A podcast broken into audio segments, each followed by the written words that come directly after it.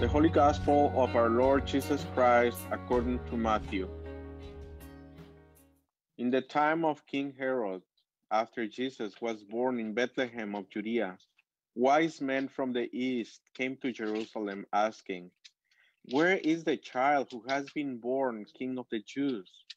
For we observed his star at its rising and have come to pay him homage. When King Herod heard this, he was frightened, and all Jerusalem with him. And calling together all the chief priests and scribes of the people, he inquired of them where the Messiah was to be born.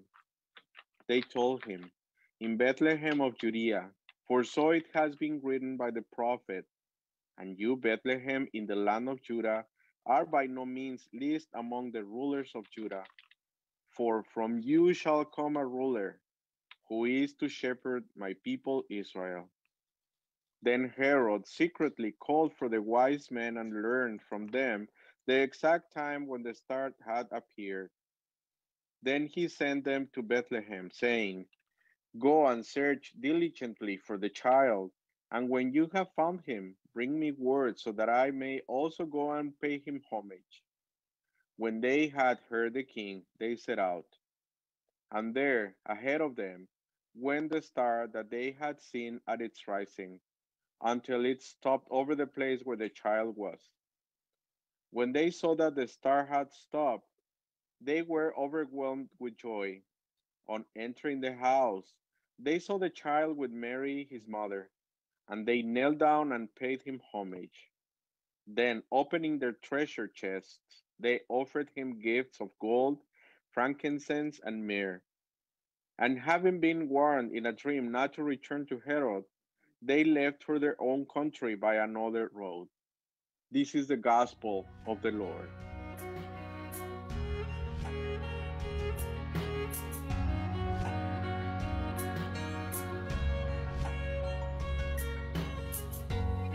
In the name of God, Father, Son, and Holy Spirit. Amen. A couple weeks ago, um, someone uh, made a very kind gesture and sent uh, this plant to us um, just uh, to offer condolences on the passing of Suzanne's dad, uh, my father in law, Paul Edwards.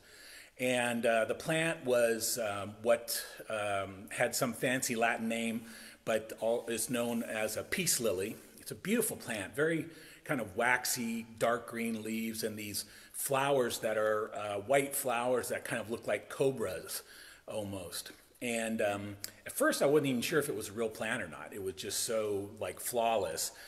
And so um, took the plant, put it on our coffee table at uh, our house, and kind of just uh, forgot about it for a couple days. And uh, walked by a couple days later, and uh, CJ, my son, pointed out that uh, you know the the plant had completely gone flat uh, and just kind of keeled over on all sides. Uh, the leaves, the flowers, everything just like melted uh, on uh, in the center of our coffee table.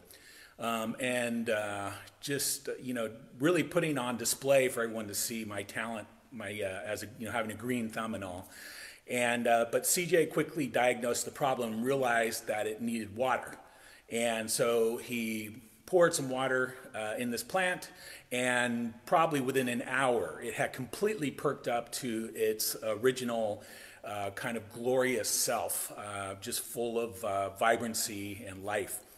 Um, not unlike when we had uh, Suzanne and I were in seminary in Austin, Texas, and if you've ever been to Texas, uh, the heat can be super oppressive in the summer. And we had a little garden in, in the back of our house, and in August, uh, I mean, for, for much of the time, it would uh, be, um, you know, throughout the year, would just be abundant and green and all kinds of stuff growing. But uh, in August, in the, in the kind of peak of the heat, uh, the sun would just melt uh, everything in the garden until uh, I would go out there and I'd have to make special watering uh, visits out there and just fill up the garden. Uh, the basil plants were kind of all keeled over and the flowers that we had and everything. And, uh, but as soon as you watered the garden, no matter how hot it got, as soon as you watered the soil, the plants would revive themselves and they would perk up and, um, and continue their splendor. Um, these images make me think of today's passage. And today's uh, Old Testament passage comes from Jeremiah. And we have the prophet Jeremiah, uh, chapter 31. And uh, the context, the historical context for Jeremiah is that he's writing at a time probably about the mid 6th century before the Common Era, before Jesus uh, was around. And he is writing at the tail end of the Babylonian exile. Uh, or in the middle, in the midst of, uh, of the Babylonian exile. And this is a time, kind of a second exile experience already of uh, the Israelites, where they were taken by, a foreign power, an imperial power, uh, the Babylonians, um, and, and not only destroyed their homeland and kind of laid it in ruins, but then deported people uh, back to Babylon, uh, where they would work, uh, you know, uh, as slaves and and um, you know lead really kind of hard lives, and uh, and Jeremiah is speaking to them in the midst of these challenging times. He's speaking to them in the midst of their suffering. And chapter 31 in Jeremiah comes uh, after about 29 chapters, 1 through 29 in Jeremiah, of just kind of basically describing this reality of challenge and suffering and kind of punishment and and death and misery. Um, and then there's these three chapters, uh, 30 through 30, or four chapters, 30 through 30, 33, which is kind of known as the little book of consolation in Jeremiah. And it's and, and, and 31, chapter 31, this uh, reflects that. And what we have here is that in the midst of their misery, right? Not not having overcome it or surpassed it or, or gone through it, but in the midst of their misery, Jeremiah is kind of uh, putting out this call uh, to, uh, to sing aloud and to raise their voices in shouts of, of rejoicing.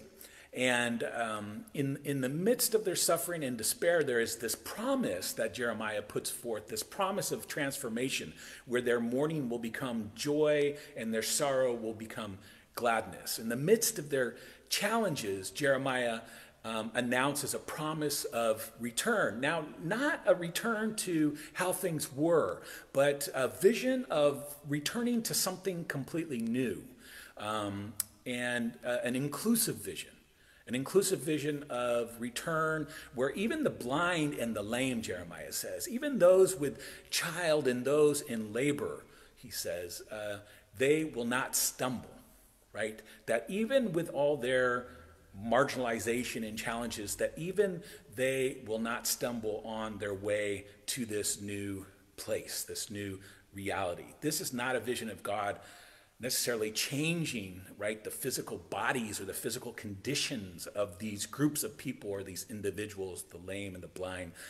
Um, but rather it's a vision of um, of, of, a trans, of transformed structures and transformed systems in society uh, where those who have uh, who historically where, where, historically crooked and unjust paths in those societies um, they'll become straight again as uh, jeremiah says. They'll become fair uh, where nothing uh, will trip up uh, even the least amongst us and those who are on the margins of society new paths that seem um, particularly designed in this passage, in this vision, to accommodate uh, those who have been wronged, the marginalized, the dismissed, and the disempowered. This passage from Jeremiah, it really speaks to me today. Um, and I imagine it speaks to all of us, uh, given the situation we find ourselves in. In the midst of this pandemic, certainly there's much of me that wants to return uh, to what we had before. Um, top of the list is you know hugs and and uh, physical hugs, right? Uh, at the peace or church karaoke or, or singing Christmas carols together um, or live music or, uh, you know, shared meals or community dancing uh, or visiting family and friends. Um, there's a lot of me uh, that wants to return to those things that we had before, but there's even more of me there's even more of me these days that wants to return to a new place, uh, that, a place where life feels like a watered garden, right? Like a, a, a freshly watered garden. And as, as uh, Jeremiah says, where uh, nobody will ever languish. Again, what a great vision that where uh, the community is like a freshly watered garden and nobody will ever languish again. The message I hear today from Jeremiah is that challenging times such as Israel's 26 centuries ago and, and ours today, they require us to imagine and to begin embodying ways to not simply return to how things were, uh, but to begin to chart a new path um, to the way that things can be. The promises uh, that he lays out uh, in this passage are um, abundant life, their justice, equity, community celebration, singing, dancing, and joy. There's even a promise uh, that priests will have their fill of fatness. And that makes me, and with my panza, with my, you know, this extra luggage that I'm carrying here, I feel like that makes me a living testament uh, that God's promises are already uh, being realized in our midst, right as we speak. And so as we begin this new year um, and we move just a little bit further away from this dumpster fire we call 2020, let us begin to receive and perhaps even embrace this Jeremiah promise of newness for ourselves. May we begin to practice hope again. Um, and even as our challenges continue to increase, may we begin to practice a little bit of hope again. And in the months ahead, months of, in the months ahead, uh, as we begin to, you know, start to collect and gather our things in anticipation of, of heading back home to how things were, may we follow the advice of Jeremiah today. And may we follow the example of the Magi and go home uh, by another road uh, to a place that really we've never fully been to before.